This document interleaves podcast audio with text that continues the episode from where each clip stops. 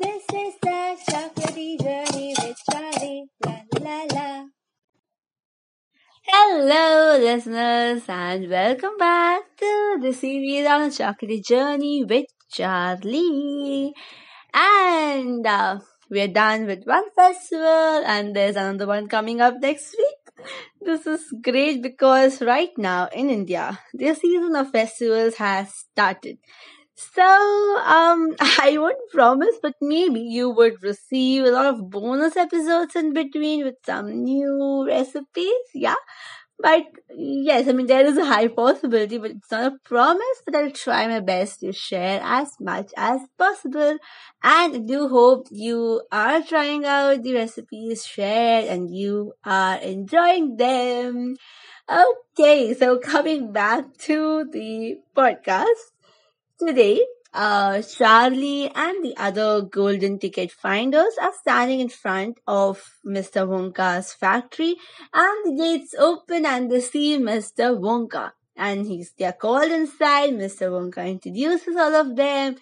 And that's how Charlie's journey begins. So let's not waste a moment. Let's quickly recap what we did in our last episode and dive into today's story. Okay, so get set and dive. Charlie, standing only a few paces away from the speaker, gave Grandpa Joe's hand a squeeze, and the old man looked down at Charlie and smiled. Somewhere in the distance, a church clock began striking ten. Very slowly, with a loud creaking of rusty hinges, the great iron gates of the factory began to swing open. All eyes were fixed upon the gates. There he is! Somebody shouted. That's him! And so it was. Chapter 14 Mr. Willy Wonka. Mr. Wonka was standing all alone just inside the open gates of the factory. And what an extraordinary little man he was! He had a black top hat on his head. He wore a tail coat made of a beautiful plum colored velvet. His trousers were bottle green. His gloves were pearly grey. And in one hand, he carried a fine gold topped walking cane. Covering his chin, there was a small, neat pointed black beard, a goatee, and his eyes, his eyes were most marvelously bright. They seemed to be sparkling and twinkling at you all the time. The whole face, in fact, was alight with fun and laughter. And oh, how clever he looked! How quick and sharp and full of life. He kept making quick, jerky little movements with his head, cocking it this way and that, and taking everything in with those bright, twinkling eyes. He was like a squirrel, in the quickness of his movements, like a quick, clever old squirrel from the park. Suddenly he did a funny little skipping dance in the snow, and he spread his arms wide and he smiled at the five children who were clustered near the gates, and he called out, Welcome, my little friends! Welcome to the factory! His voice was high and fluty. Will you come forward one at a time, please?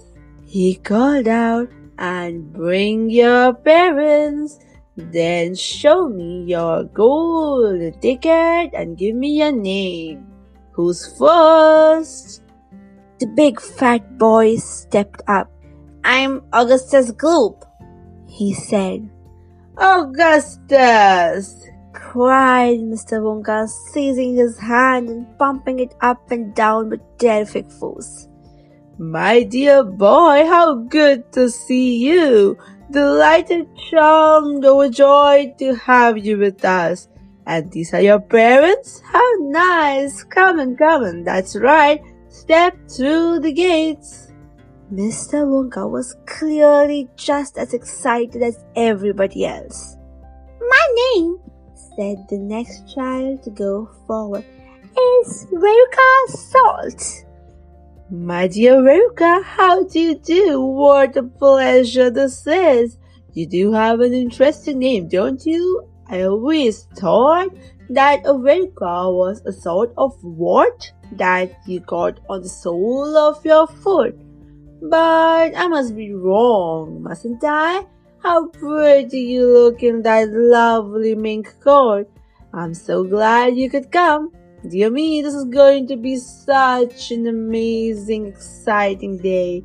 I do hope you enjoyed it. I'm sure you will. I know you will. Your father? How are you, Mr. Salt? And Mrs. Salt? Overjoyed oh, to see you. Yes, the ticket is quite in order. Please go in. The next two children Violet Beauregarde and Mike Teavee came forward to have their tickets examined and then to have their arms practically pumped off their shoulders by the energetic Mr. Wonka. And last of all, a small, nervous voice whispered, uh, Um, Charlie? Um, Charlie Bucket? Charlie! cried Mr. Wonka. Well, well, well, so there you are. You are the one who found your ticket only yesterday, aren't you? Yes, yes, I read all about it in the morning's newspaper. Just in time, my dear boy. I am so glad, so happy for you. And this, your grandfather? Delighted to meet you, sir. Overjoyed, enraptured, enchanted. All right, excellent. Is everybody in now? Five children? Yes, good. Now, will you please follow me? Our tour is about to begin. But do keep together. Please don't wander off by yourself. I shouldn't like to lose any of you at this stage of the proceedings. Oh dear me, no! Charlie glanced back over his shoulder and saw the great iron entrance gates slowly closing behind him. The crowds on the outside were still pushing and shouting. Charlie took a last look at them. Then, as the gates closed with a clang, all sight of the outside world disappeared. Here we are, cried Mr. Wonka, trotting along in front of the group. Through this big red door, please. That's right. It's nice and warm inside. I have to keep it warm inside the factory because of the workers. My workers are used to an extremely hot climate. They can't stand the cold. They would perish if they went outside in this weather. They would freeze to death. Hmm, but who are these workers? asked Augustus Gloop. All in good time, my dear boy said Mr. Wonka, smiling at Augustus. Be patient. You shall see everything as we go along. Are all of you inside? Hmm, good. Would you mind closing the door? Thank you. Charlie Bucket found himself standing in a long corridor that stretched away in front of him as far as he could see. The corridor was so wide that a car could easily have been driven along it. The walls were pale pink, the lighting was soft and pleasant. Mm, how lovely and warm, whispered Charlie. I know, and what a marvelous smell, answered Grandpa Joe, taking a long, deep sniff. All the most wonderful smells in the world seemed to be mixed up in the air around them. The smell of roasting coffee and burnt sugar and melting chocolate and mint and violets and crushed hazelnuts and apple blossom and caramel and lemon peel. Oh, and far away in the distance from the heart of the great factory came a muffled roar of energy as though some monstrous, gigantic machine was spinning its wheels at breakneck speed. Now this, my dear children, said Mr. Wonka, raising his voice above the noise. This is the main corridor. Will you please hang your coats and hats on those pegs over there and then follow me? That's the way, good. Everyone ready? Come on then, here we go. He trotted off rapidly down the corridor with the tail of his plum colored velvet coat flapping behind him, and the visitors all hurried after him. It was quite a large party of people when you come to think of it. There were nine grown ups and five children, fourteen in all. So you can imagine that there was a good deal of pushing and shoving as they hustled and bustled down the passage, trying to keep up with the swift little figure in front of them. Come on, cried Mr. Wonka. Get a move on, please. We'll never get round today if you dwaddle like this. Soon he turned right off the main corridor into another slightly narrower passage. Then he turned left and left again, then right, then left, then right, then right, then left. The place was like a gigantic rabbit warren with passages leading this way and that in every direction. Don't you let go of my hand, Charlie, whispered Grandpa Joe. Notice how all these passages are sloping downwards? Called out Mr. Wonka. We are now going underground. All the most important rooms in my factory are deep down below the surface. What's that? Somebody asked. Hmm, there wouldn't be nearly enough space for them up on the top, answered Mr. Wonka. These rooms are all going to see are enormous. They're larger than football fields. No building in the world would be big enough to house them. But down here, underneath the ground, I have got all the space I want. There's no limit so long as I hollow it out.